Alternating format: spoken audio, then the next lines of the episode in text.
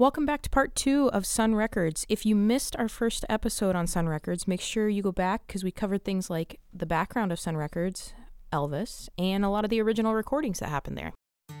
Welcome to the Music History Project. We're your hosts. I'm Elizabeth Dale. And Dan Del Fiorentino. And Mike Mullins. If you want to check out any of our content or any of the other interviews that aren't featured, please check out our website at www.namm.org slash library. As you listen to a lot of these interviews um, in their entirety, you hear that term come up a lot. You hear sun sound. Sam Phillips had the sun sound locked down, um, which I just think is absolutely fascinating. I mean, as, again, as someone not not in the industry at all, uh, I don't know what that means, but I've learned quite quite in detail what that meant out there at Sun.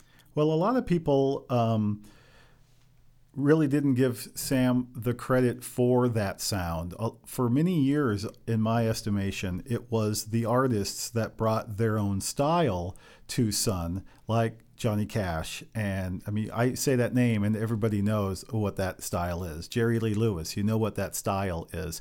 Elvis, you know what that style is. Roy Orbison, you know what that style is. Yet, there was in addition to the styles that were recorded was the sound that was recorded. And sam needs to get the credit for that. And the way that that studio although maybe put together with just whatever equipment simple wiring that he had at the time the placement of the microphones and the way that he recorded um, has a lot to do with that sound, without a doubt. So let there be no mistake. There is a difference between the styles that the artist brought and the sound that was being recorded. So we've got a, a few people uh, talking about the sun sound, and we're going to start off by hearing from Carl Mann again, uh, talking about what made Sam unique. I like Sam. You know, uh, Sam and I got along pretty good, and uh, Although on the end, I came in on the tail end of the 50s era there, uh, and all that was, was just all the other guys had done left, except Charlie Rich. Me and Charlie were there, was there at the same time, and uh, and uh, Sam had started getting inter- interested in other things, you know, and uh, he didn't seem to be as interested in in, in it as he used to be. And uh, I didn't think he was putting enough promotion out. You know, after Mona Lisa, waited a pretty long while until Pretend, and then after that, Pretend sold a lot of records and and and, and uh, charted. I think he got about number number around 50, 50 something. But it wasn't as big a record as Mona Lisa, you know, and uh, it did. But although it did sell a lot of records, it was in the charts for a while. Mm. And then uh, Charlie uh, recorded uh, Lonely Weekend and built a new studio. We, we moved to the new studio during this time. And, uh,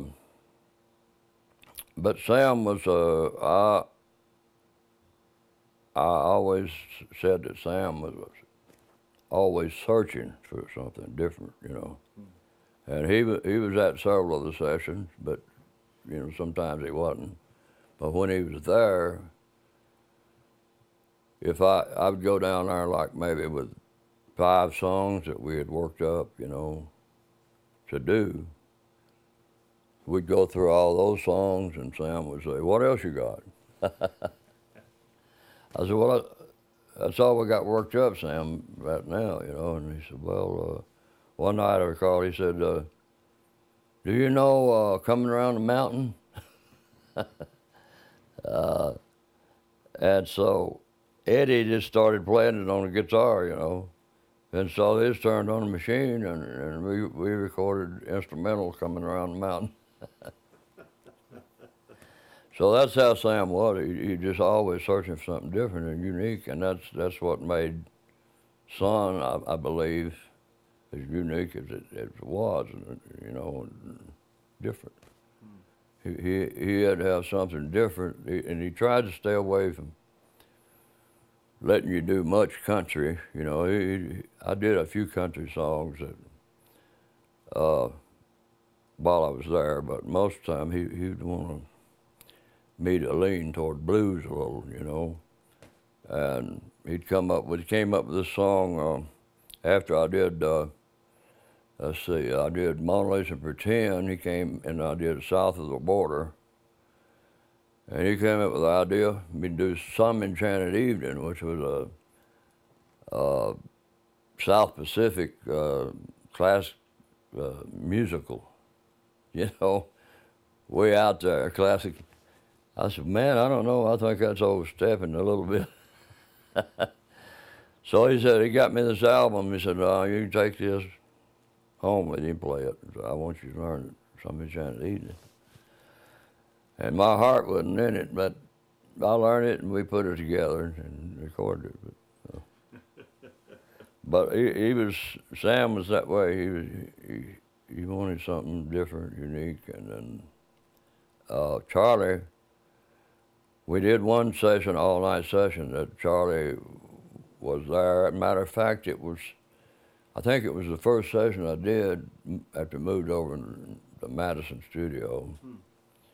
Uh, Charlie had written this song for me called "I'm Coming Home," and uh, played it to me that day. And um, uh, I said, "Yeah, I'd like to do that, man." And uh, and so I talked him into playing on the session with me. So I did that song that night. "I'm Coming Home," and I thought, man, I think it was probably one of the best things I did while it was on. And a lot of people thought the same thing. If I'd have had that one as a follow up to Mona Lisa, it'd probably been, it'd probably at least one of the top 20. But uh, that wasn't the case, you know. So Sam, but Sam had kind of, like I said, he's kind of, uh, my feeling was that he kind of uh, dropped off uh, a little bit, less interested in, in the music world. He was, you know, he had bought, he had stock in Holiday Inns, and I don't know what all he had uh, going on, but uh, he got where he, you know, he didn't show up too much in the studio, and, and but uh, it was a real um, great experience, and I had a lot of fun doing it, and and uh, I was just thrilled to death to get a hit record, you know. And uh, I remember when I first uh, recorded Mona Lisa, first came out, they played it around locally, uh, and like it went pretty big. Memphis and Nashville, both, you know, both I was getting play on both sides, and then it kind of died out, you know. And I thought that's been out about two months, and I thought, well, you know, that's it. It ain't gonna happen. So one day, uh, one of the uh, a girl named Barbara Barnes was working for Sam, and uh, she was the uh, sales representative, and called me and said, "How's it? How how does it feel to have a hit record?" I said, "Well, I didn't know I had one yet." and she told me it just broke open in New York, in Buffalo, New York. A guy named Dick Biondi had broke it up on the 50,000 water, and she wanted me to come and have some promo pictures made, and then they sent me on promo tour up in uh, on the East Coast. I did all the major cities up and down the East Coast, uh, TV shows and, and interviews on radio stations and magazines and that that sort of thing. But that's that's kind of the way it was in my in my uh, my time, you know, and. Uh, which is a lot different nowadays. I know things are are really um, completely different. You know, By the way, that was recorded in his living room, um, in, and I mean this in all due respect, the middle of nowhere, Tennessee. That must be a theme with these guys. Live in the middle of nowhere. and um, I, I just wanted to reiterate that that recording, along with the others that you're hearing, are all interviews from the NAMM Oral History Archives. And there are a couple of other people that I know we're going to hear from later uh, that we've also recorded that spoke about um, Sun Records. And there was a few others that we're not going to be talking about. Uh, and I just wanted to make sure that we had a, a little shout out to DJ Fontana, Elvis's first drummer. Um, who came around a little bit later, but did actually record at Sun before Elvis's contract was sold by Sam to RCA Records, and of course the rest is history. Heartbreak Hotel, Don't Be Cruel, Hound Dog. More Elvis up. talk, Mike. the Elvis talk and the like. Sorry, there'll always be something to say about Elvis. But I just wanted to get a little shout out there uh, that you can uh, listen to other interviews. Uh, Ace Cannon, for example, was a great saxophone player who uh, was on several sessions on Sun and had his own hit called Tough in the early 60s. Uh, we also have a great interview with him. Yeah, in case you didn't get that website before, uh, it's namm.org slash library. That's N-A-M m.org slash library. So now I think we're going to head back and hear some more from Matt, who worked at Sun. Uh, he's got a couple really good clips we're going to put back to back talking about the different gear that was used at Sun, which I know nothing about. So I will kind of leave it up to you guys after we're done to break it all down. I was going to ask you about the gear there at Sun. What did you use? What was the board? Because I, when I went to the Rock and Soul Museum, I thought for sure I saw the original board in the museum. Yeah, so it correct. can't be there now. No, it's not. So Sam left Sun in 1959. I always make short answers really long. So Sam left good. Sun in 1959. He started he started building the Phillips studio in 58. Uh, and you got to think that you know, in early 1950s they didn't have recording equipment. You used broadcast equipment. So he went through various consoles at Sun. At first, he went direct to disc. He had a little portable Presto tape uh, preamp box, and then he went to an RCA. His big purchase was in about '54. He bought an RCA 76 series tube console. Uh, when he went to Phillips, they had three track at that time. They had he had more money, so he had a custom console made. So the, the RCA sat in storage, um, and uh, it stayed there until the Rock and Soul Museum in Memphis got it. In the Rock and uh, Soul uh, Rock and Roll Hall of Fame in Ohio got the Presto board and some of the tape machines. So I've went out and found. I searched for years um, for the same kind of console, and I found one in L.A. eventually. So I bought. I have the same model, but not mm. his exact one.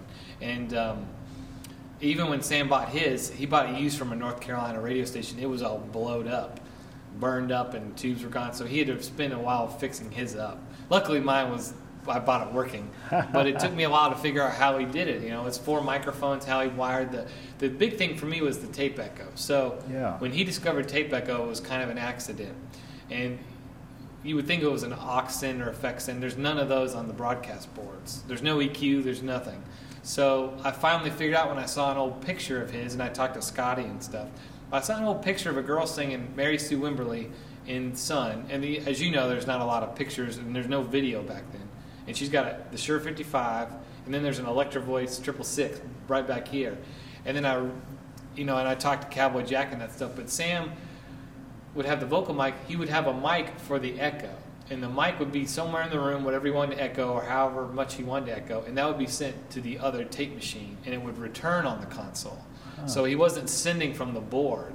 And it's a, it's an amazing way to do echo because a you're getting phase issues. You're kind of EQing with the mic, but you can also put it between the vocal and the bass, or on the drums, or instead of sending from the console. So it took things like that to figure it out. But um, when I started at Sun, it was a Soundcraft TS24 console. It was an MCI two inch, a lot of modern. It was a Sonar before it was Sonar, It was Cakewalk Audio. Um, and that was the head engineer's stuff in there.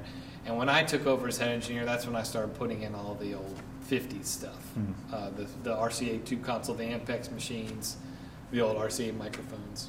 Did he have an Echoplex in there, Sam? Uh, no, that was before Echoplex was ever made. So he used he had two Ampex 350 machines, and that's how he did Echo. So he recorded to one, and he would use the other mic and send to the other machine, have it on repro, returning on to the console.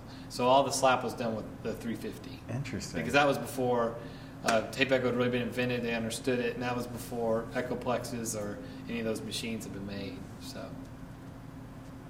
Very interesting. That's cool. Yeah. So cool had, if you look at the pictures, he had a like a roll around Ampex 350, and he had one in the rack. The one in the rack was the slapback echo.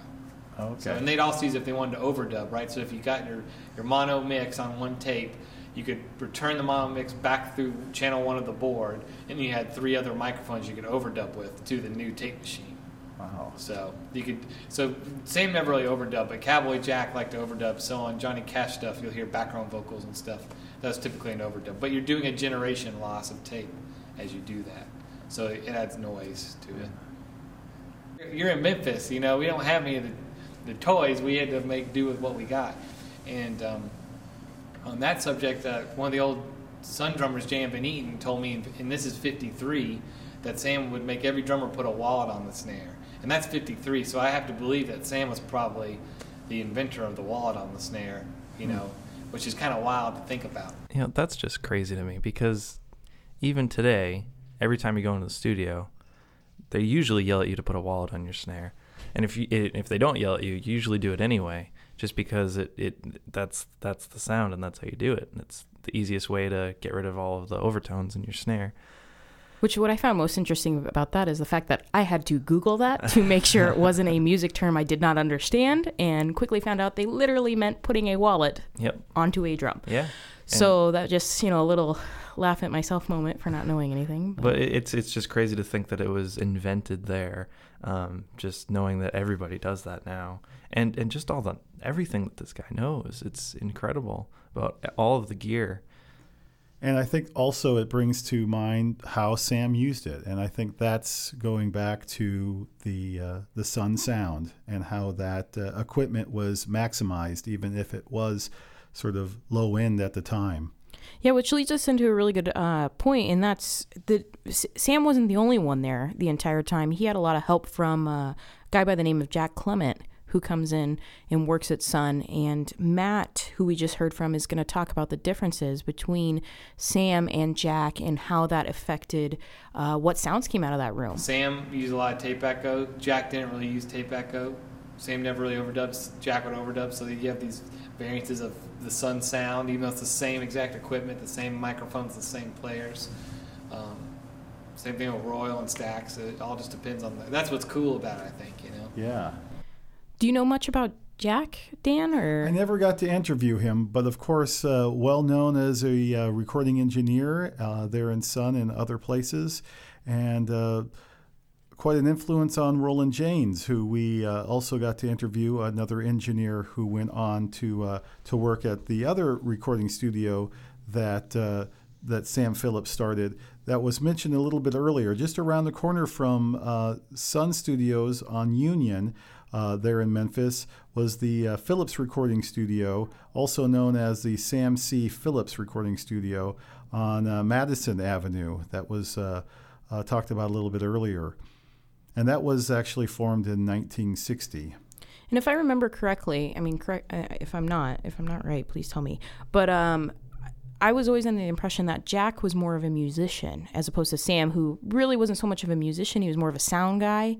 And so, f- some of the interviews when I've listened to him again in their full length, uh, they talk about how when a song would get played in the studio and it didn't sound right, Sam would quickly say, Well, it's not right. I don't know what's wrong with it, but I just know it's not right. Whereas Jack would come in and say, You need to turn up this level, or you, we need more drums, or we need less drums, or whatever other thing in particular that Jack found found uh, could be altered to improve improve the record coming out, which I just found really interesting. Two vastly different guys in in their approaches were able to pull it all together, I guess.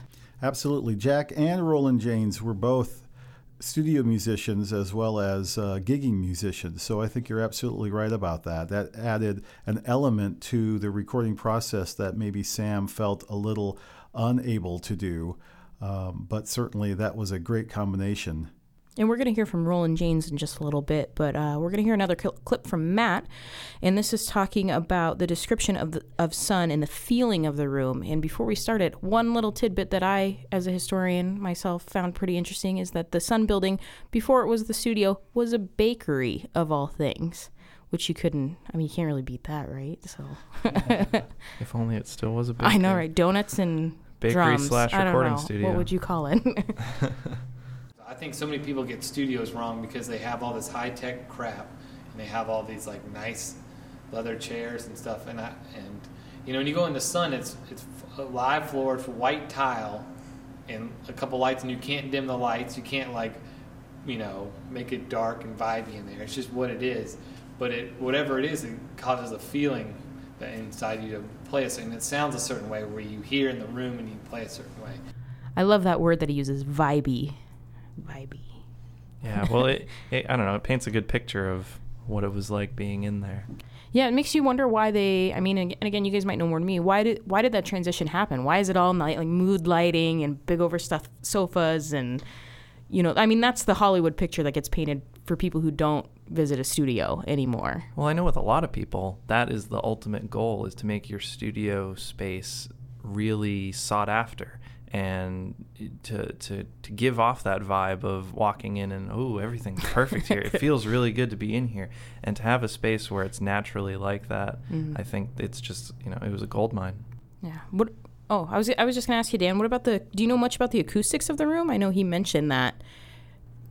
It wasn't really treated. I know that, and I think that the point that you guys are making that's also very important to re- reiterate is that any sort of changes or advancements to the studio, acoustic measurements and treatment, and all the things that we now know to be critical in sound recording studios now, weren't ever applied to to the Sun Studios there on Union Street. Whatever Sam had uh, learned in that process, he applied to his second studio, which was around the corner on Madison, the Phillips Studio. So that does have sound treatment. That does have big, cushy chairs and comfortable couches and sort of the more rock and roll vibe. It does have dimmable lights, you know, all of that that uh, that Matt was alluding to uh, over at Sun because I think that Sun has, of course, become an institution. It is more than just a tourist attraction. People really do want to record there. Musicians really want to say, I recorded in that space. And that space isn't a whole lot different than it was when B.B. King and Elvis were there. And I know Matt talks about in his interview that even now today, the the artists coming in today to record at Sun, they have a whole new set of challenges because since it's been kind of you know renovated into this museum space to some degree so tourists can come and see the the room that it all happened in. Uh, there's a huge glass front panel in it and that really messes up the acoustics of the room i guess even more than they did before. Um, and i know matt said that that was that's a, cha- a new challenge to record there is how do you play off that big glass wall essentially so we're going to hear once more from Matt, and then we're going to get a little break from him. Um, and this is going to be about Sam's favorite microphone, what he loved to use in the studio. Sam's favorite microphone was his Altec M11. It's the world's first, well, America's first condenser microphone. They call it the Coke bottle mic. It's this weird shape, but it's Omni, goes all the way down to 10 hertz, and it's a glass capsule. It's a really weird sound. But that's the only condenser he had at Sun, and it was kind of his most expensive microphone. Uh, he said he used to love it on Howlin' Wolf's voice. But there's pictures of him using on, on Elvis, and it's, it's such a roomy room and such a roomy mic that you pick up the slap of the bass, you pick up Scotty's electric, and if he slapped that, that's how you got that slap back on all that early stuff. But like Mystery Train, I think Mystery Train is like the best, one of the best sounding records out of Sun, and it's Sam's favorite cut on Elvis. But you, if you listen to That's Right Mama and you listen to Mystery Train, sonically, Mystery Train is incredible. Um, and that's when Scotty got a, a cool amp called an Echo Sonic amp that had a tape machine built in the back for the slapback. So Sam could directly mic that amp and still get the slapback, you know, on it and Elvis's vocal and stuff. So I think a lot of the early stuff was a little bit more roomy, maybe not necessarily mic'd on the amp, and then later stuff he definitely had a mic on the amp. It just depends on the song and the take and stuff. Dan, have you listened to the original of Mystery Train and stuff like that versus like a, re- I guess, remastered? Yeah, absolutely. Can you tell the difference between the two? Yes. And I think that to me, I of course always love the original because, you know, I'm old school and I remember playing that on my 45 player when I was a kid. Uh, Mystery Train is definitely my favorite Elvis song. Um, and that's saying something because I like most of the things that he recorded. Um, but it really showcases the sound of that studio. I think that that song would not have sounded the same anywhere else. And uh, because I'm convinced of that, and it sounds like Matt's convinced of that too, that adds to the mystique and why so many people seek out not only to record there, but those original recordings done by just about everybody. They want to hear how did BB King sound there? How did Howlin' Wolf sound there? How did those guys sound differently? Uh, of course, so many of the artists uh, from the rockabilly era went on to have their own careers outside of Sun. Um, Jerry Lee Lewis, Johnny Cash, to come to mind. Another cat that we did not uh, mention earlier, but certainly uh, two more actually, that uh, also uh, started at Sun and had their own careers later on was Charlie Rich and Billy Lee Riley uh, both uh, rockabilly guides in the early days. And if you listen to those recordings at Sun versus their recordings on other labels and other studios later, there, to me, in my opinion, is a difference. So uh, we're going to transition to another new voice. We're going to hear from J.M. J.M. Van Eaton. What do we know about him? Well, we were talking about him a little earlier about being one of the uh, session drummers at uh, Sun, and uh, he was on a couple of great recordings. And uh, uh, as I said, I think earlier, one of the, the, real swell guys that we've been able to interview. It was my goal, by the way, of this podcast to work in the word swell. Well, I just think that makes this podcast full of goodies then. So. and now we've worked in goodies. so we're going to hear J.M. Van Eaton uh, talk about Sam's use of echo on the the tune That's Right Mama. When Elvis cut That's All Right Mama, even though it didn't have a drum on it, it was uh, such a unique sound with the echo. See, that's, a, that's where Sam's part came in, having that slapback echo on those records. That just immediately sounded different from what everybody else is getting. Uh, so when he talks about that, like that slapback echo, I mean, to me, that that that's like quintessential Elvis is what I hear. That's you can almost pick the first couple notes coming in a track before Elvis even, you know, sings anything, you go, oh, that's an Elvis song. I'm not like you, Dan. I wouldn't be able to name which one, but you can kind of always tell. And I, I guess that's the sun sound that we I was always hearing growing up. Yeah, absolutely. And I think the other interesting fact I mentioned earlier that just a few months after all of this, when Elvis's contract was sold over to RCA and he went to New York, uh, with uh, Scotty and and uh, DJ Fontana, and then the uh, band swelled with uh, Floyd Cramer and Chet Atkins and a few others. And uh, in January of '56, recorded "Heartbreak Hotel." You'll have to remember the beginning of that song in particular had that echo. It was that rockabilly sound that RCA was now trying to duplicate, and they did it um, to great success, of course, but it wasn't still the Sun sound. So that leads us back to talking about Sam and Jack, the dynamic duo. And uh, this is, I don't know, this might be Mike's favorite topic, being a drummer. Yeah, I mean, the, the, the people that brought in the drums are obviously going to be my favorite. so we're going to hear J.M. talking about bringing in drums. When the drums and guitars collided, that's what changed music forever. Because prior to that, they didn't have drums on the Grand Ole Opry. These country boys didn't have drums. And when they put drums behind the guitars, and and Jack Clement and Sam them, they almost made me or made the drum a lead instrument. They brought the thing. It wasn't in the back where you could feel it anymore. It's up front where, hey man, it's almost too much, you know. But it, it, it worked out really good. So if you stop to think of the music that came after they've started putting all this together, all these groups, the Beatles, the Stones, the Eagles, the, all the bands, it's guitars and drums, man. I mean, I know you can throw in uh, different groups uh, along the way, but primarily that's what, in my opinion, changed music. And in Memphis, Sam was willing to let that happen with Elvis, you know. And Elvis eventually put drums on there, along when when they finally put drums with Johnny Cash. But uh, I mean, to me, that was ground zero for rock and roll even and, and, I like Bill Haley, but they still more or less had that swing rhythm, that one, two, three. You know, that, that wasn't rock and roll. I mean, it was rock and roll, I guess. I don't mean to step in because they're great, but that wasn't what we what we came up with. So we had that little shuffle with that heavy backbeat, and uh, you know, I guess uh, as you say that uh, you know, it went on from there. You know. Now, definitely the birth of rock and roll right there, bringing in the drums. But I, I, think more importantly too is is all types of music were really affected by this because, you know, drums, guitar, bass that is that is standard band material right there now.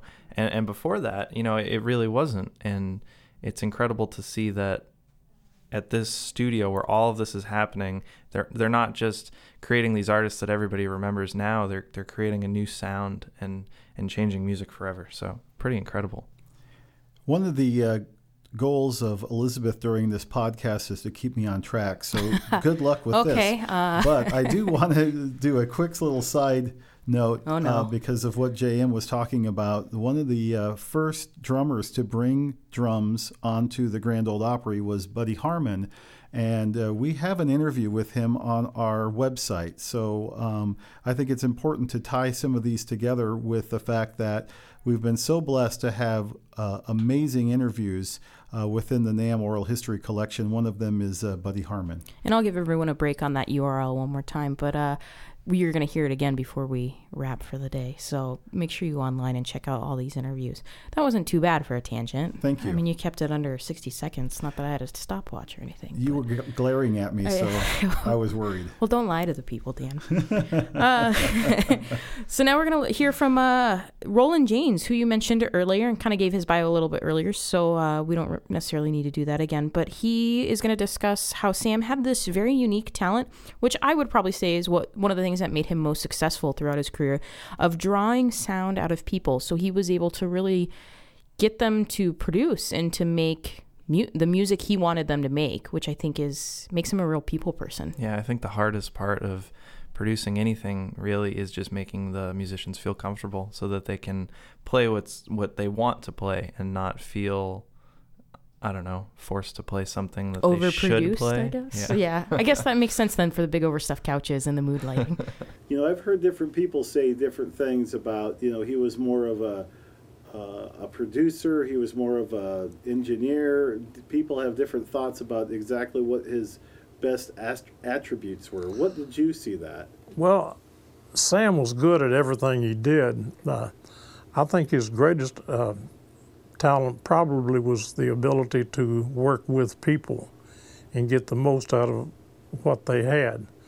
And uh, he uh, he worked a lot on feel. If it felt good to him, then it was good. If he had a little mistake or two in there, it didn't make any difference. He wasn't afraid to leave it in, and he uh, lo- he could work really good with people. He could take an average uh, entertainer or singer or whatever, and uh, get the most out of them and really make them better than what they really were. But I think that was probably his greatest talent was his ability. Along, he, he was a good recording engineer because he had did a lot of that. In fact, he used to uh, do the live broadcast for the big orchestras at the Peabody Hotel here in Memphis. So he knew what he was doing as an engineer, but his ability to work with people, I think, was even greater than that. Very interesting. Yeah, that's cool. He certainly was able to do that. He worked with a lot of very interesting people. He, he really was. He uh, it took a small studio, not a whole lot of equipment, and some people that probably couldn't have got a contract anywhere else. Worked with them, got the most they had to give, the best they had, and he was able to combine all those things and cut hit records. Very, very talented man.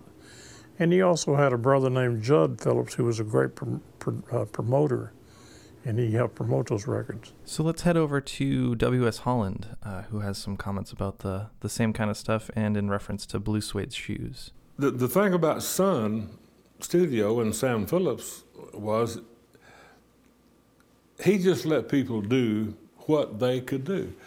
So when, when we went in, we just played the only thing we knew to play, the only way we knew to play it. And, and I think that's one of the things now, since it's all history, is one of the things that, that made what we did at Sun Records in Memphis so special now. It was a group of guys that just did what the only thing they could do.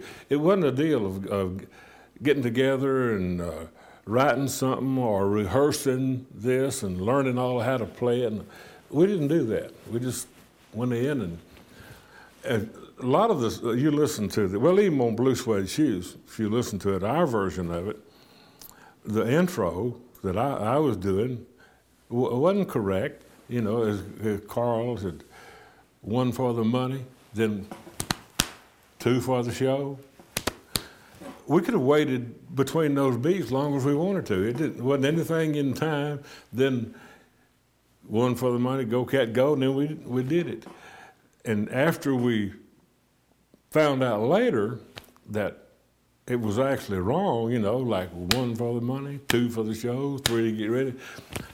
But we didn't try to learn it that way because now, when, when Ron and, and me and the band go, the people want to hear the version that had the mistakes on it more than they do the real ones. Hmm.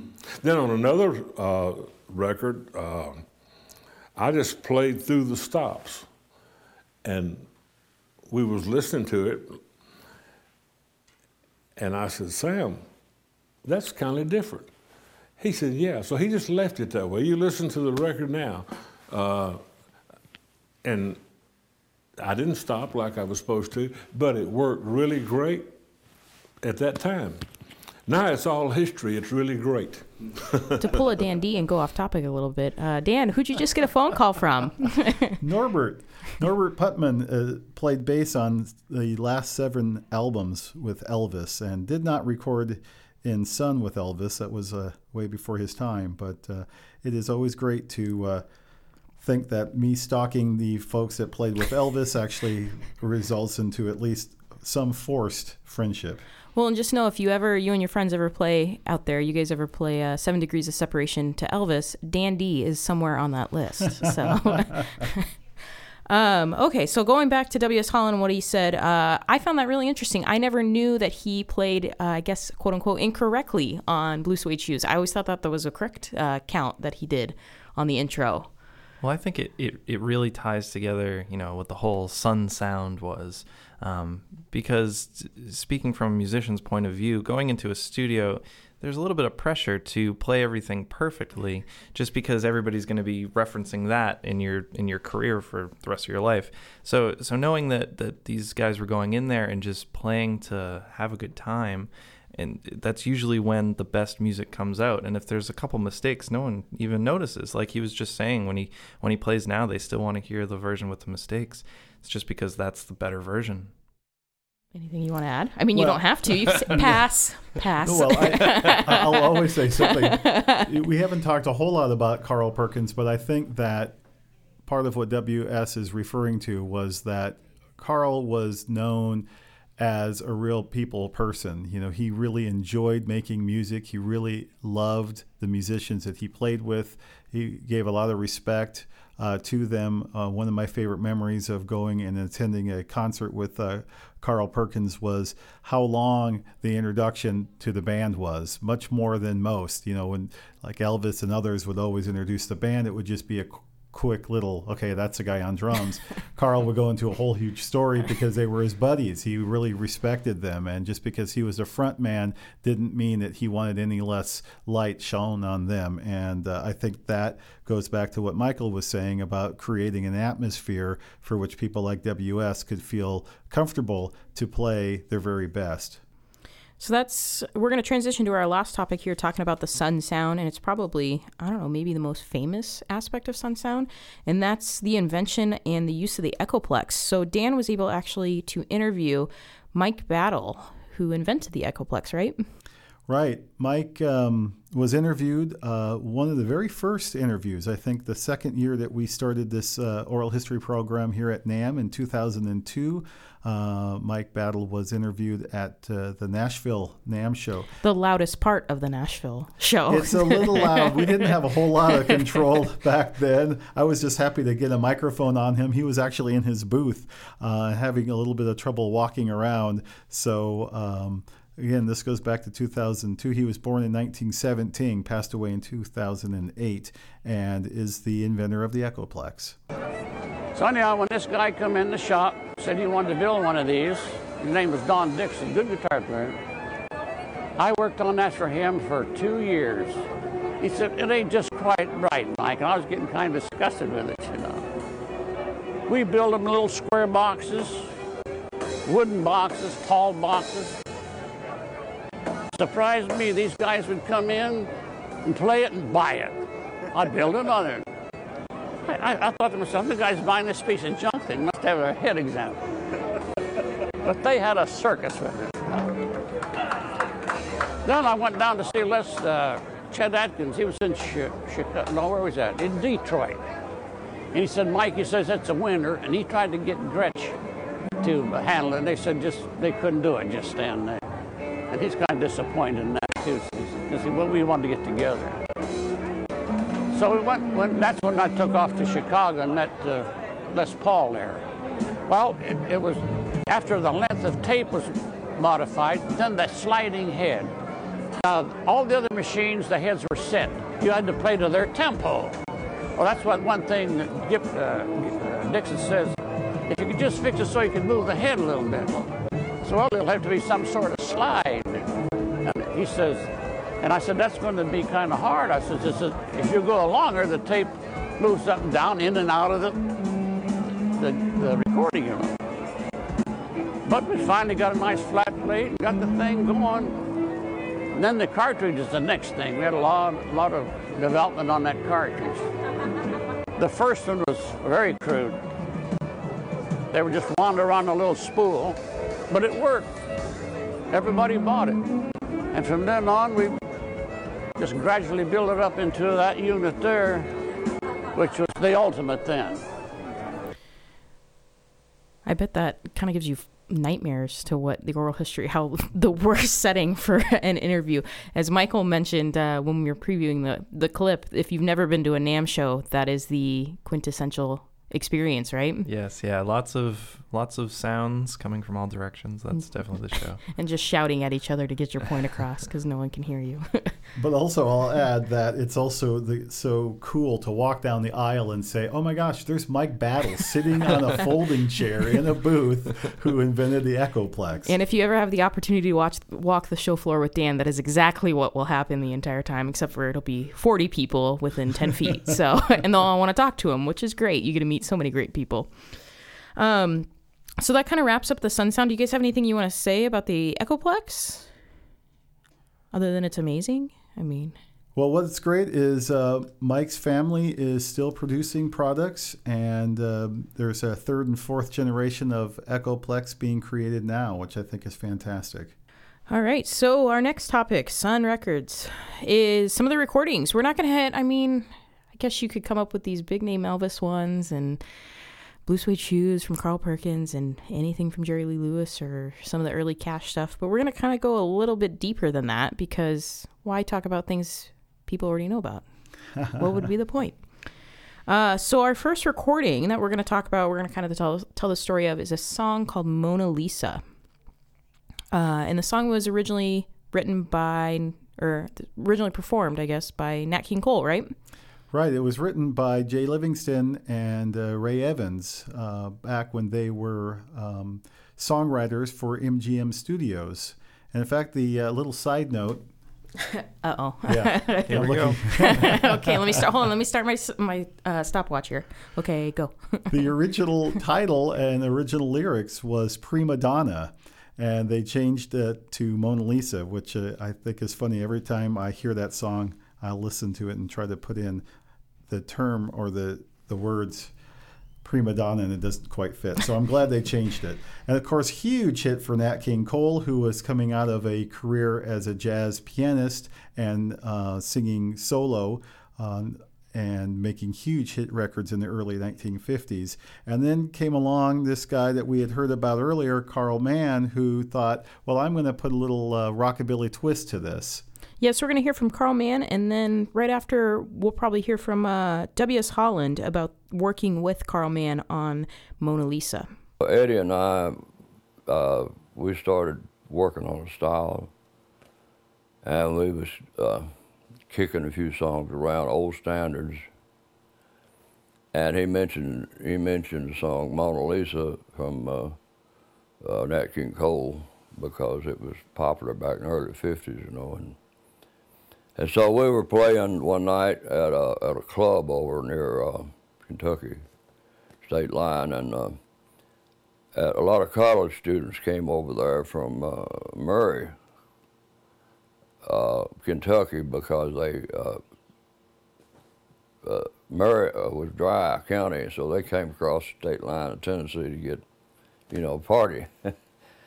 And so they, we, I started out doing that song slow, and so they started hollering, "We want, we want to fast, do something fast, you know, we want to dance." And, and so we just stopped and, and hit it, uh, and started off on like a rock and roll style, and we got about seven or eight requests for it that night, and so I, I told Eddie, I said, uh, "This might be the song we're looking for." So we started working on it, and we got me and Eddie got it down pretty well, and we got with WS and worked it out. So that's kind of, that's about the story. So where did you record it? We recorded in uh, Memphis at Sun, and uh, the day well, actually the day we recorded it was the audition day, and we went there, and Jack Clements was the uh, A and R man for for Sun at that time, and and Sam wasn't there at that day, but we we took three cuts on it, and uh, uh, that was that was it. So uh, during that time, Conway Twitty walked in, and he went he went in the control room and was listening to it, and uh, he came out and, and and after we did it, he came out and shook hands with me and introduced himself to me and and told me he thought I had a hit record. So uh, that's when I first met him, and then he went back to Nashville and and cut it, recorded it kind of on our style at as much as he could remember and was going to put it in a uh, album but they eventually released it on onto a single and then at the time I hadn't yet signed with, with Sun. So when when we found out about that, well, I, I called Sam Phillips and told him about it, or me or WS1, I, I can't recall which one of us. WS found out about it up, and he was playing up in Canada with Carl Perkins. And he ran into a guy named Ronnie Hawkins, and uh, they were just talking after the show back at the hotel one night, and uh, uh, Ronnie told, asked WS, you know Conway Twitty, and uh, I said, yeah. I said, guess what the next record going to be? Because they were friends, and I guess he had talked to him uh, that day or something. He said, you remember that old song, Mona Lisa? so, so WS said, I, I, I about jumped out of the chair. and so he called me, and, and then we called uh, Mr. Phillips, and, uh, and he said, how soon can you get out here and sign a contract, son? I said, well, I'll be there as soon as I can, ASAP. So I went down and signed with them, and then they released it about three weeks, maybe. So both Conway's and mine both were in the top 100, you know, charts at the same time. We was kind of battling one another, you know, and and so, uh, but uh, you know, I've I thought about it a lot of times. You know, if Conway hadn't uh, hadn't uh, recorded it, you know, I, I I may never have gotten a contract with with Sun Records. You know, so I tried to look at it that way in a in a, in a positive view. at first, I was upset, you know, because uh, you know, because we had created this style, you know, and and. and uh, but like I said afterwards, I, I, I, was thankful that he did because actually uh, I heard later that, that Sam didn't really care much for the song, you know, care much for the for the what he heard, but uh, later on, you know, we did a lot. We did a lot down there at Sun, and uh, wound up recording somewhere in the neighborhood of 80 or, 80 or 90 songs all the time I was with Sun. Mm. And now let's hear from W.S. Holland. I wanted to ask you about your friend Carl Mann. Can you tell me about him? I can. Carl Mann, that was another part of my life that I look back at now and play those records that I made with Carl Mann. And I, it's probably some of the best playing I did. And how that happened, uh, when I was with Carl Perkins. We'd be out on tour. We'd come in, and I'd met Joyce, and she worked at the telephone company, and I'd go by and get her at, like at nine o'clock at night, um, and we'd go some of the places around here. One of the places was uh, Hilltop, no, Cotton Bowl. One of the places was Cotton Bowl down towards Henderson, a ways south of here, and we went in there one night and just got a table and sat down, and band was on the stage, and there was four guys. I never had seen them. But I knew one of them that was on there, but the others I never had. I didn't know who they were, and we listened to them a little bit, and I told Joyce, I said, something a little bit different about what I'm hearing here. Just wasn't a, like I'd learned to kind of listen to things with you know Sam Phillips. So I, we stayed till they took a break and met them, introduced them all. One of them was Carl Mann. At that time, he was playing piano.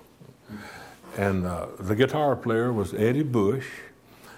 And the bass player was a boy named Bob Oatsvall. And the drummer was a boy named Jimmy Martin. Now, I knew Jimmy. I, I, I knew of him because he was a drummer. And we just talked for a while. And then we got together later. Now, Jimmy, he was a good guy, good friend of mine, but he, he, he couldn't he couldn't play drums. He, you know, the main thing about playing drums is keeping time. He, he couldn't keep time. But anyway, we got together, Carl, Eddie Bush, and the bass player, and me, and worked up that arrangement of Mona Lisa.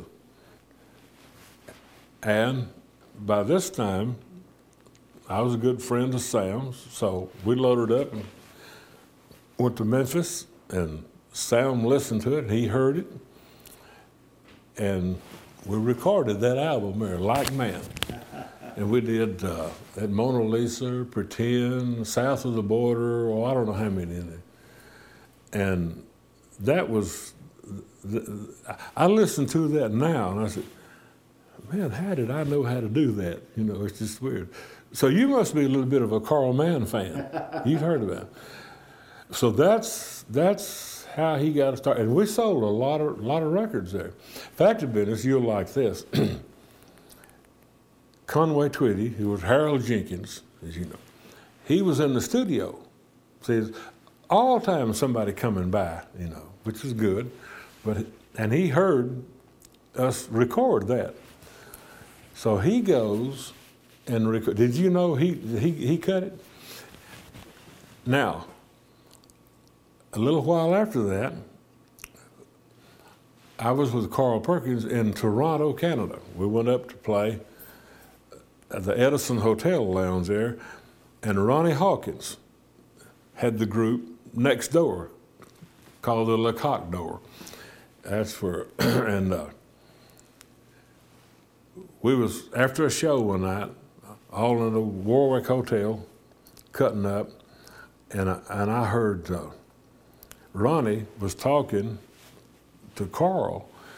He said, man, my buddy uh, Harold called me today and played me a version of Mona Lisa that was out of sight. And I just happened to hear, whoa, that's when I hear better than I do now. I said, tell me about this. And he said, yeah. Harold just called me this morning and played me a version of Mona Lisa. And I said, I said, is it kind of an up tempo version like Mona Lisa? He said, yeah, how'd you know? So I told him how I knew. So I the next morning, I got up and uh, called Sam and told him what had happened. He said, Don't be concerned about it. I'll have it out in three days. And he did. And we sold uh, uh, uh half a million or over with it back then. One thing to say, I think, is that it's absolutely fascinating before we get into the content of what those two guys said is that the fact that the program, the oral history program, you're able to capture essentially the same story from different perspectives. I mean, that really is, I guess, one of the great facets of the program. And I will give some credit to um, a couple of folks that I grew up with uh, listening to when I was a kid on 60 Minutes.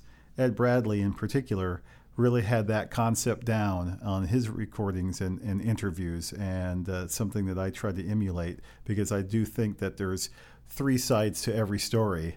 And uh, that's always a fun element of the NAMM oral history program is to uh, to um, go into detail on some of these very specific little items.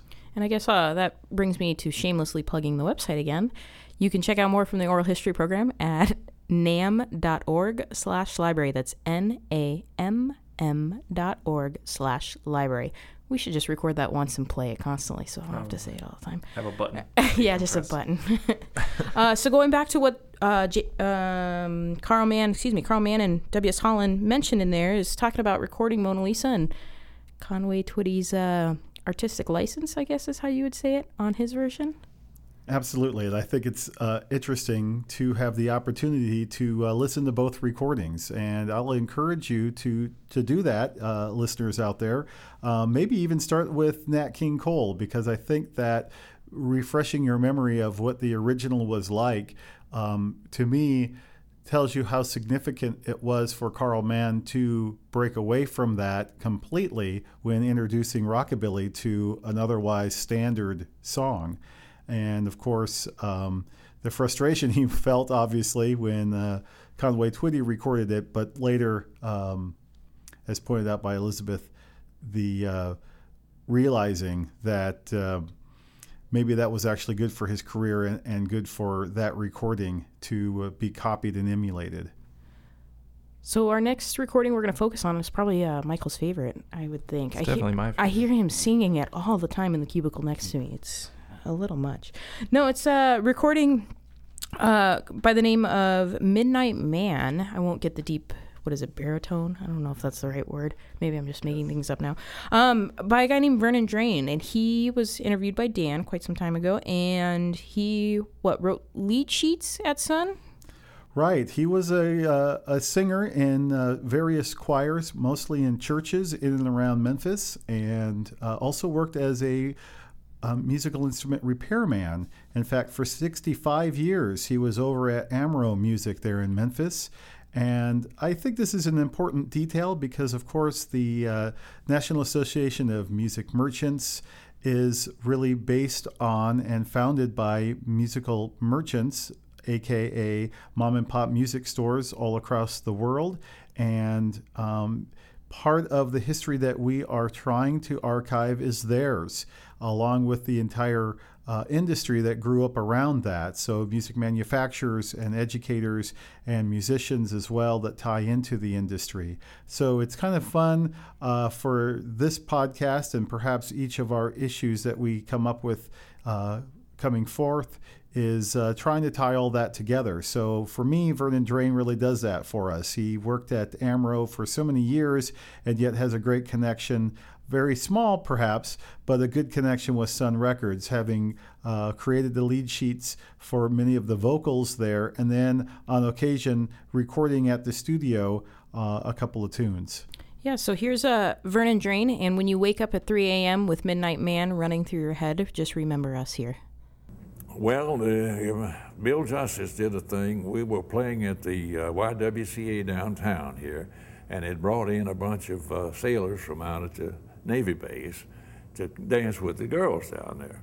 And it was one of these things where it was such a variety of people that uh, nobody liked anything we did. You know, can't you do this? Can't you do that? You know. So Justis turned around to Macker, who was the guitar player, and he says, "Play the worst riff you can think about." And Macker started in, you know, and then uh, the rest of us joined in, and uh, we got through playing this particular tune. And Justis turned around and he says, Man, that was awful. And I said, Yeah, that was the raunchiest thing I've ever heard. We ought to go down and record it instantly. We didn't that night, but we went the very next night and recorded it and sold six million copies. So I'm the one that named it, Raunchy. And on the backside, there was a thing called Midnight Man. And uh, this was uh, Kraft Music uh, Theater years later. Had somebody coming back from uh, uh, overseas that uh, his wife had gotten remarried and all kinds of things. It started off the, the whole story with uh, Midnight Man. And on that particular thing, it started with me singing the first thing. Midnight to midnight, midnight to midnight, midnight to midnight, midnight to midnight. And then he came in and started singing about the Midnight Man. And I said, Well, I won't get any residual out of that, I'm sure. but the, the, that's funny things like that that happen all along the way. Did you get residuals from Raunchy? No, Should have. no, I should have, I know. but it was just one of those things. I named it. Well, Justis did, did give me some uh, bread for it, but that was just out of his pocket. But he made enough off of it. Did you play on the song too? oh, yeah. So, uh, Vernon Drane also mentioned in that clip playing Raunchy, which he named, uh, with Bill Justis Band, right? Right, that's the same band that recorded Midnight Man. Oh, okay, so they had a relationship beyond just that song. Midnight at midnight. that needs to make the final cut. Uh, theme song done.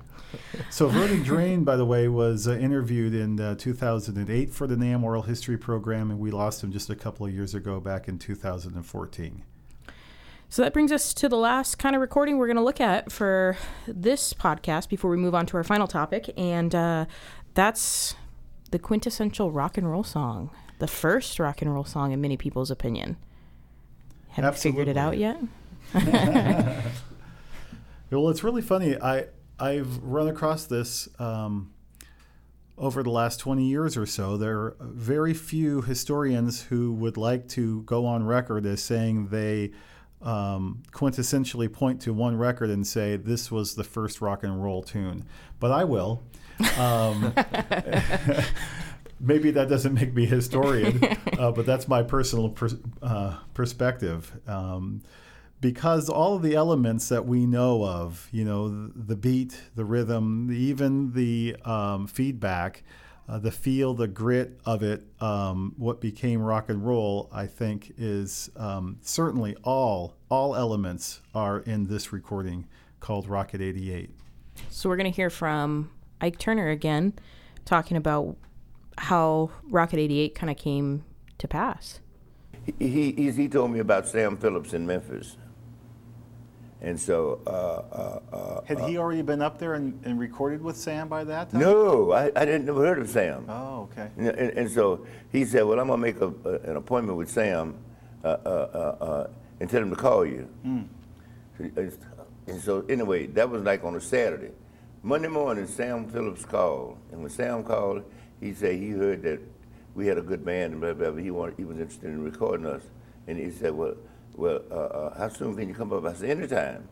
So he wanted us to come up that Wednesday, and man, that Wednesday it was raining, and so we all we had the big upright bass, and we would wrap it with a tapolia and then tie it on top of the, the car, and, and then we put all the the, the the amplifiers and things in the trunk, and then the trunk would be up, but we would tie a rope around the bass drum where it wouldn't fall out. We would wrap it, and anyway, that's why Rocket 88 had that distorted uh, guitar was because it got wet when, when we had a flat tire and we took the stuff out. The amp got wet, and, when the amp got wet, uh, uh, the police came and the highway patrol, and he said we was parked too close to the highway, and and they, we, they were gonna arrest us, and they, they took us to a kangaroo court. And so what happened is when we got to Sam's, and uh, we set up uh, to play, uh, Willie Kids I hit the hit, hit the guitar, and and and and it's, uh, it's da, da, da, da, da, and and Sam Phillips said, "What's that? That's great, man!" And so that's when he we decided to use that that sound because there was no fuzz tone and things in those days, you know. That is amazing. that's a yeah. good story. Yeah. What was the name of the guitar player? Willie Kizart. Oh, that's right. Okay. And just a note on that clip at the beginning, you hear Ike referred to a he. That he is BB King, who set up that meeting between Sam Phillips and Ike Turner's band at the time. Right, and it was originally they had recorded a couple of tunes up at uh, Sun Records under Ike Turner's Kings of Rhythm in March of 1951. However, when the uh, 45 came out under Chess Records up in Chicago, um, Jackie Brenston was the uh, the the name on the label. So um, Ike always had his nose a little bit out of joint from that one uh, because it was the Ike Turner's band um, that had recorded it. He had paid for it, and yet when it came out, they decided, and I guess that the they were the folks, the distribution folks related with Chess Records, having nothing to do with Sam. Um, decided that the uh, the lead singer of the song really should be the one on the label. So we're going to hear a little bit more from Ike. Uh, Mike, what's the next one about? So in this one, Ike's going to be talking about his inspiration um, for Rocket 88, as well as the writing and recording process with Sam. So where did the idea of Rocket 88 come from? I mean, did somebody own a, an 88?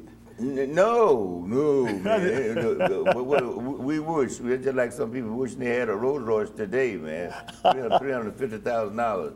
because it was cheap in those days. But uh, the Oldsmobile just had came out, and we had a little thing we used to do in the car. Uh, uh, uh if, if, I would bet you a quarter, a dime, that I would see more Oldsmobiles uh, that I wouldn't see. You wouldn't see any Oldsmobiles from here to the next town, and so we bet like that. So we betting up, we were making a bet on what cars would be the most, and, and so uh, uh, at the time we were talking, a Rocket 88 passed by. I said, "You don't bet you don't see another one from here to Memphis." And and and, and then that then along right along at that time we thought about, uh, uh, uh um, man, we don't have nothing to record because everything we playing is is on the jukebox already.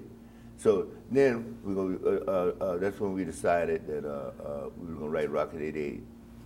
And so all of us started adding our little two cents in it, and then we got to Memphis. It was about eight to ten uh, pieces of paper with, with, with, with, verses on it. And I got together with that lady that worked for uh, um, uh, Sam Phillips, and uh, she typed it out. And oh, we, Marion? Yeah, yeah, yeah. And, and, and, and uh, we, we put it in order. And then I went in the room. It took me about maybe 10 minutes to, to put the music together. So are you the official songwriter, or is yeah. it a group of people? No, no, no, no, no. It was all of us. I didn't write it by myself. No, we, oh. we all we all was uh, find, trying to find out what uh, what, what, what was uh, uh, uh, uh good, what was bad, and but I was more the the the creator creator of the song. But you know, and you know, I don't know, I don't know till today who they gave credit uh, for writing it. Because Sam Phillips, uh, he said himself that the reason he didn't put the record in my name, because was, it was supposed to be Ike Turner and his Kings of Rhythm featuring Jackie Brenston, vocal. And he put it, Jackie Brenston, like, uh, and didn't even mention the Kings of Rhythm or nothing on it. He said Jackie Brenston, Delta Cats or some stuff like that.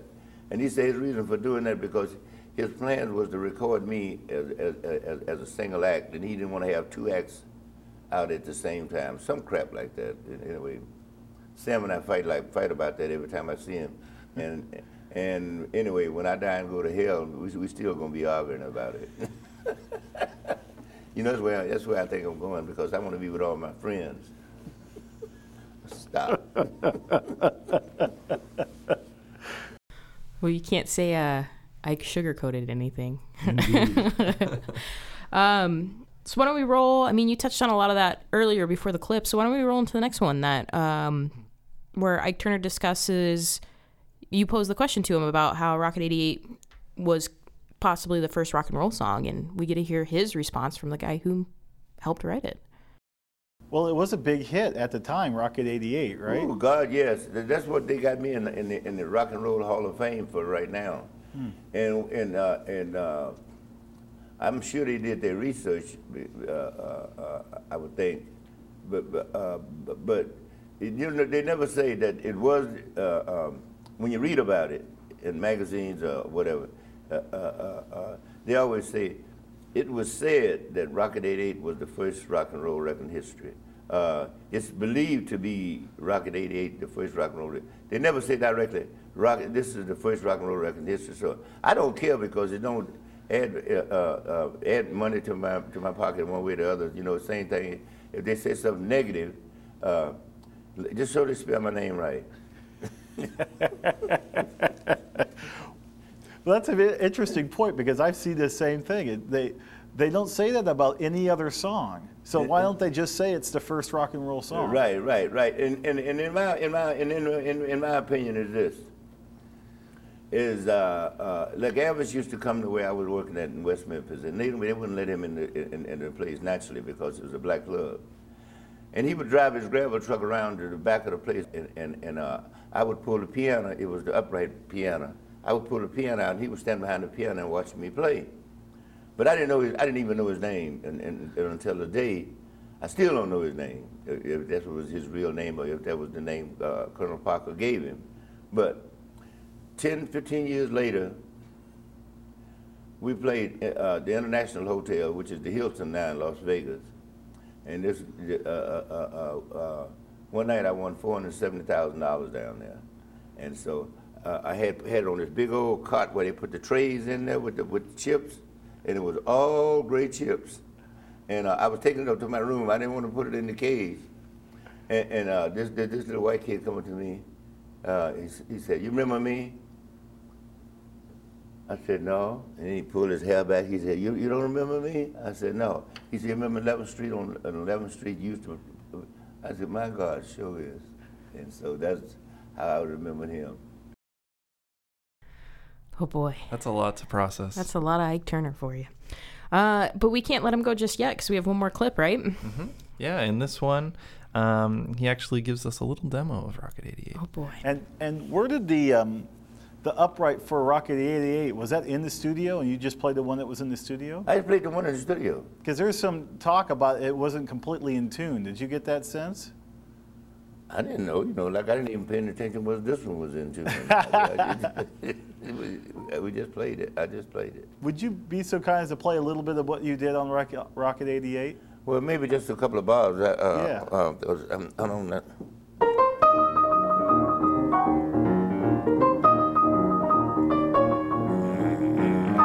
And so forth. Yeah, And so forth on. That was beautiful. Oh, thank you. So I guess you can say you heard it firsthand there. Ike Turner playing the piano, Rocket 88. I love that tune. I, when I was a kid, I first heard that. I thought that was it. And what a what a hip tune. And I consider myself hip just knowing that song. and maybe today I still do. When I think we're hip, just knowing you because you know that song. I don't know how da- how how far down the rabbit hole can we go? Yeah, but we recommend it if you any of the songs, the recordings from Sun we've mentioned. If you are interested, definitely check them out. I mean, they're all interesting in their own right, even if it's not necessarily your style of music or what you typically listen to. It probably plays a role in history into what you do listen to today. Absolutely. So we're going to get on to our last topic, probably the one uh, everybody thought the whole podcast was going to be about when they saw the title. but uh, that's the Million Dollar Quartet. Big Broadway show. Huge deal. I think a new TV series came out. Talks about it a little bit.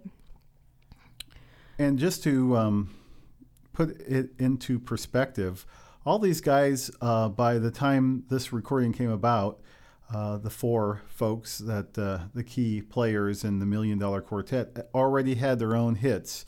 Um, Elvis recorded Heartbreak Hotel, as we had mentioned earlier, in January of 1956. Uh, he had, during that year, um, also recorded Hound Dog and Don't Be Cruel, and was the star of a movie called Love Me Tender. Okay, no more Elvis. So in December of that year, December 4th, 1956, after a amazing year for this guy, uh, he was in Memphis and um, the, the story goes that somebody called him, it may have been Sam, and let him know that uh, there were some of his friends down at uh, Sun Records just palling around.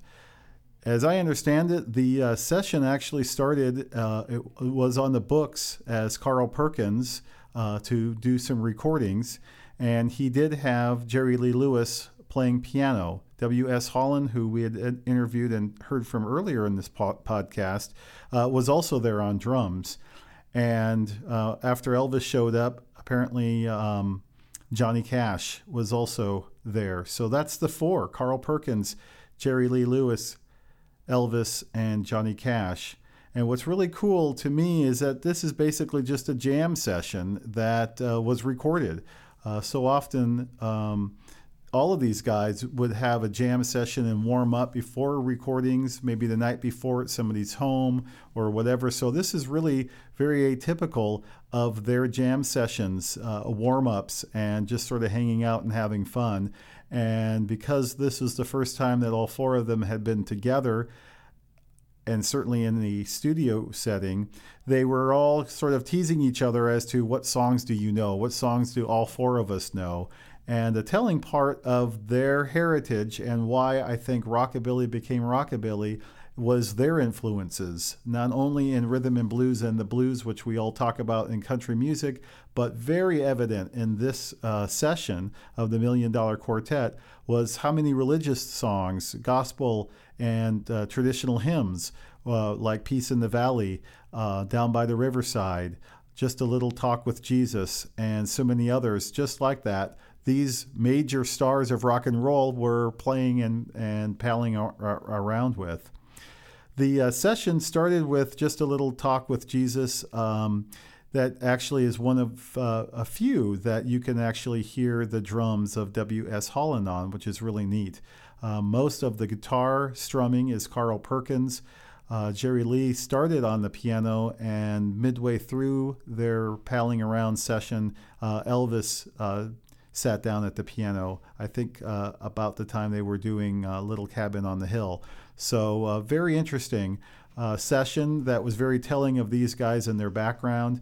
Uh, what was also kind of fun is the few um, sacred songs, or, or rather the um, popular songs that they were attempting, some of them not knowing the lyrics to Chuck Berry tunes, for example.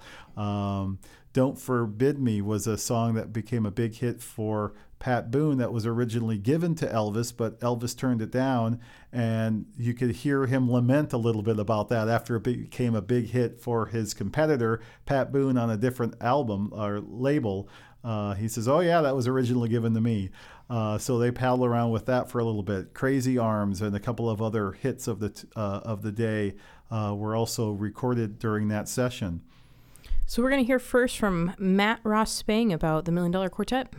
The other thing I think is kind of interesting about all that is um, is just the circumstances that occurred, right? I mean, like the Million Dollar Quartet. I mean, yeah.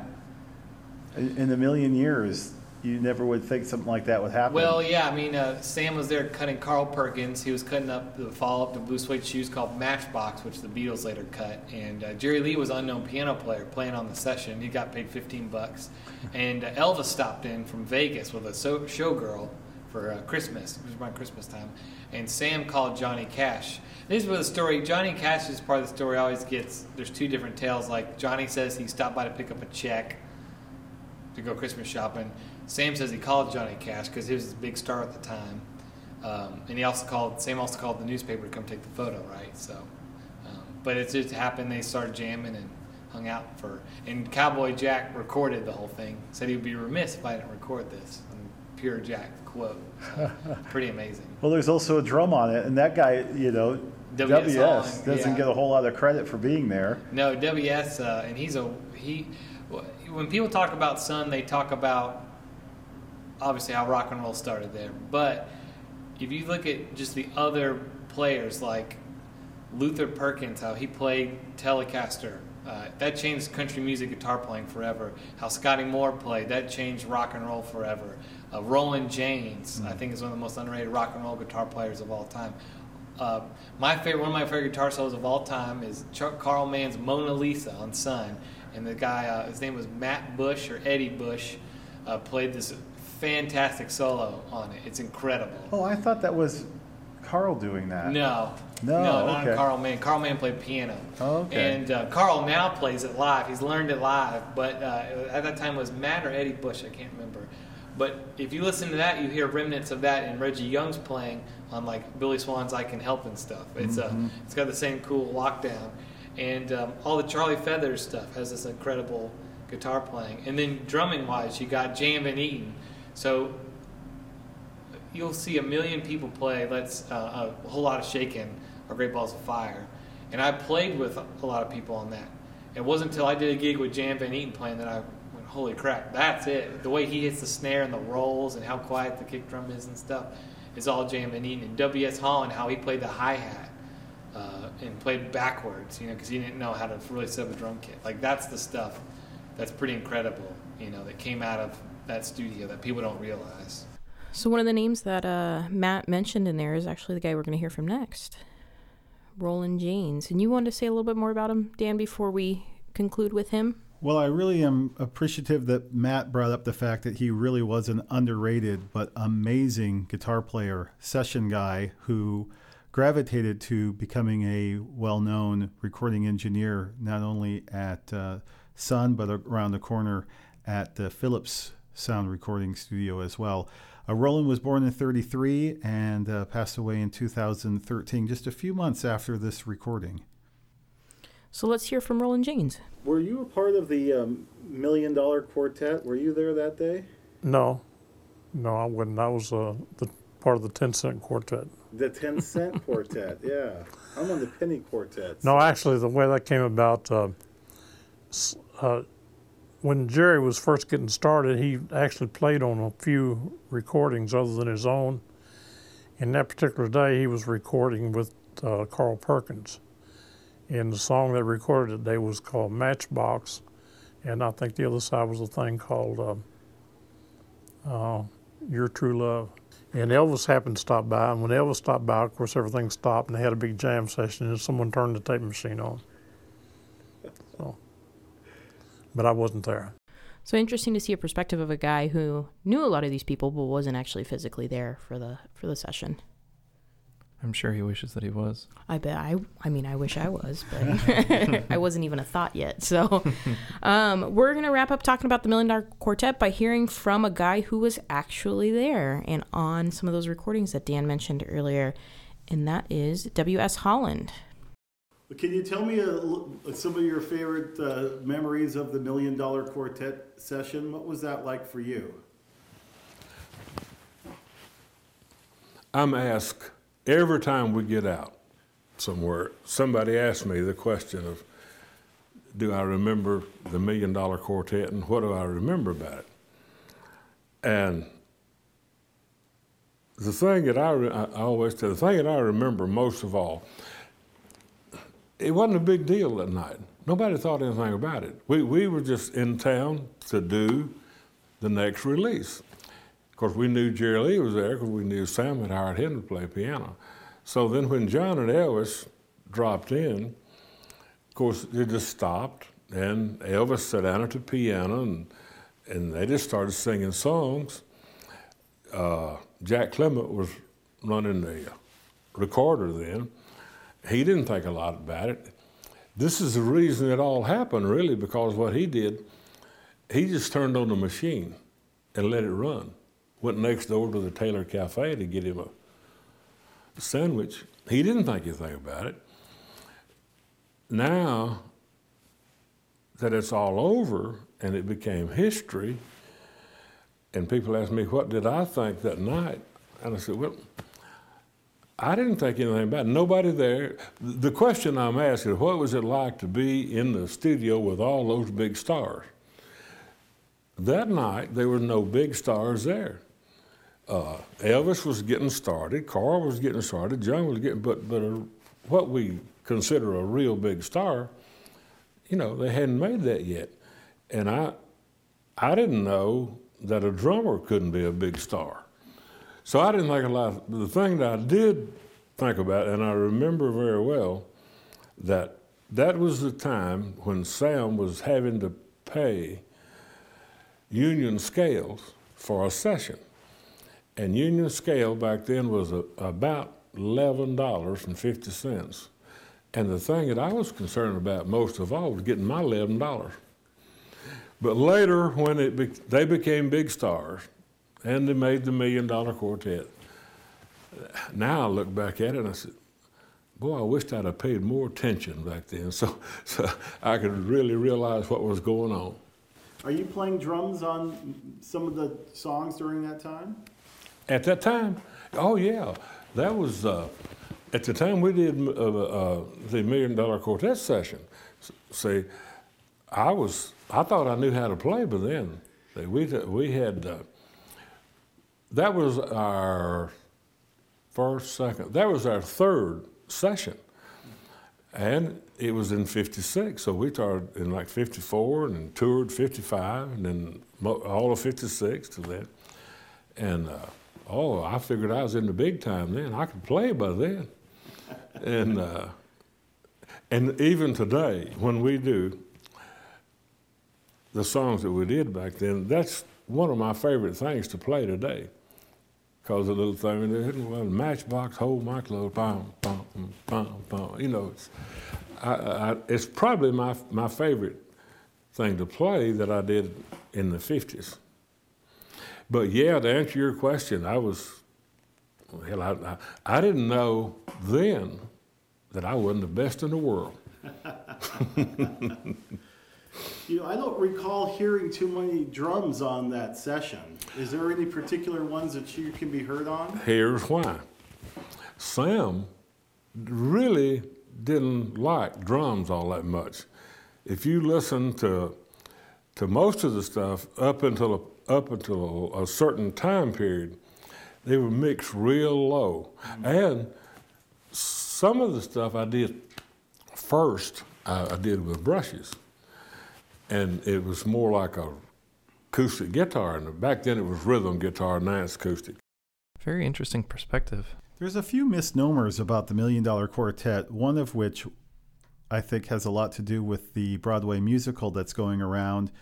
Um, and that is that each of these four superstars sang their biggest hits, which of course is what they do in the show.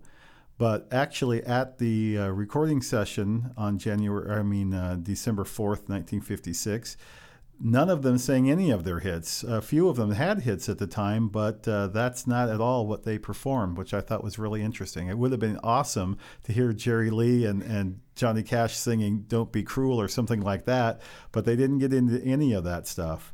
Um, so that's a, a very interesting uh, misnomer. Uh, another one is uh, that this uh, that these recordings were available um, right away, and that's uh, when I grew up uh, in the late '60s, or rather '70s and and uh, early '80s. I remember uh, finally having enough money to buy a bootleg at Rod's Rare Records in San Carlos. And that's the record I'm looking at and showing to Michael and Elizabeth today. Uh, I, I, purchased this for $3.99, which is a lot of money in 1981, I think it was. And that was the first time that I had ever heard any of these recordings, and it was still yet a, bo- a bootleg. Um, it's now, of course, later been released by RCA and made into special packages and all that. But uh, it took many years, uh, in fact, years after Elvis died, before any of this stuff was uh, released to the public.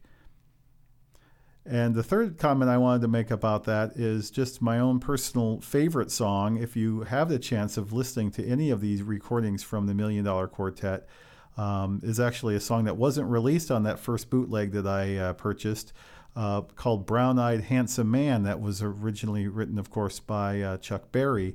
Uh, why I like it is uh, it shows the influence of African American music on all four of these guys, but it also shows that they didn't always know the lyrics. So they really struggle through this one and uh, forget the lyrics and have to remind each other. And uh, but it's fun. It's a really neat way of uh, sort of hearing them palling around with each other and uh, singing a song that they all liked.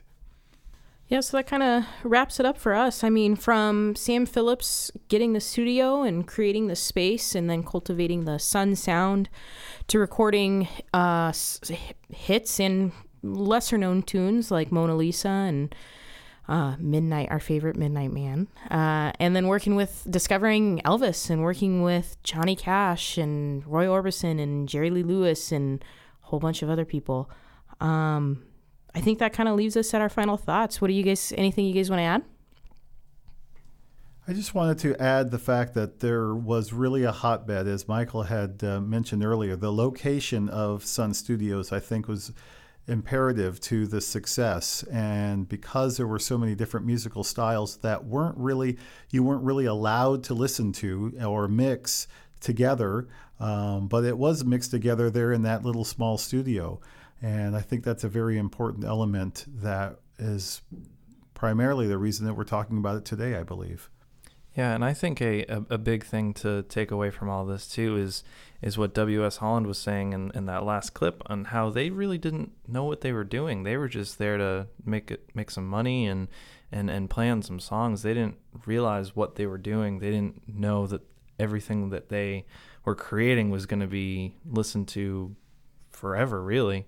So I, I think just the whole innocence of the whole thing was just amazing. I think it just illustrates the point that a lot of people believe that if you have a passion for it, it you'll create good music. If you have a passion for what you're doing, if it's a, a joy to be in the studio, you're going to make great music. And one of the reasons why I enjoy listening to these recordings is uh, going back to a, a factor brought up earlier is the innocence of these musicians. None of them really knew what they were doing. Nobody said, "Okay, today we're going to, you know, invent rock and roll and, and rockabilly." Uh, they just did, and because of that, there's mistakes and there's things that don't, you know, a, a lot of recordings, as Elizabeth had mentioned earlier, that weren't hits. Uh, there's plenty of those. Um, and those are fun to listen to also because that is part of the process, uh, the creative process of putting your passion through a musical instrument or through your voice, recording it and sharing it with others, which is a, a great takeaway from the uh, Sun Sound. So let's listen to our final clip. It's from J. J.M. Van Eaton, and it's all about the legacy of Sun. Yeah, I was at the right place at the right time. Got a lot of lot of music history there, and it, and what's amazing is it it doesn't seem to die. I mean, every time you think there's no more of this Sun record stuff going to happen, something else happens. I mean, just about the time it dies down, they make this movie, Great Balls of Fire. And it kind of, and then they, that kind of dies down for a while. Then they come on with Walk the Line, Johnny Cash. And then that kind of dies down. Now they got this Million Dollar Quartet big hit on Broadway. I mean, you know, it's, it will not go away, man. It's one thing, they'll figure out something else once this is gone. But, so you got to admit that that music was more than just uh, a simple recording. I mean, that music is, it couldn't sustain the lifeline that it has all these years, and people still buying the T-shirts, the hats, the all you know, the music. It goes on and on, and it's uh, it's been a, well over 50 years now. And think about that, 1953, and here we are almost in 2013. We're 2011, so it won't be long to be 60 years and it's still it's still popular. Not many not many people or not many music eras can can claim that. You know. Yeah, that's the truth. And that one little yellow record label out of Memphis, Tennessee. I don't think anyone can say it any better. Thanks for listening to the latest episode of the Music History Project. If you have any episode suggestions or any comments, please feel free to email us at library at namm.org. And thank you to Zach Phillips for the writing and recording of our theme song.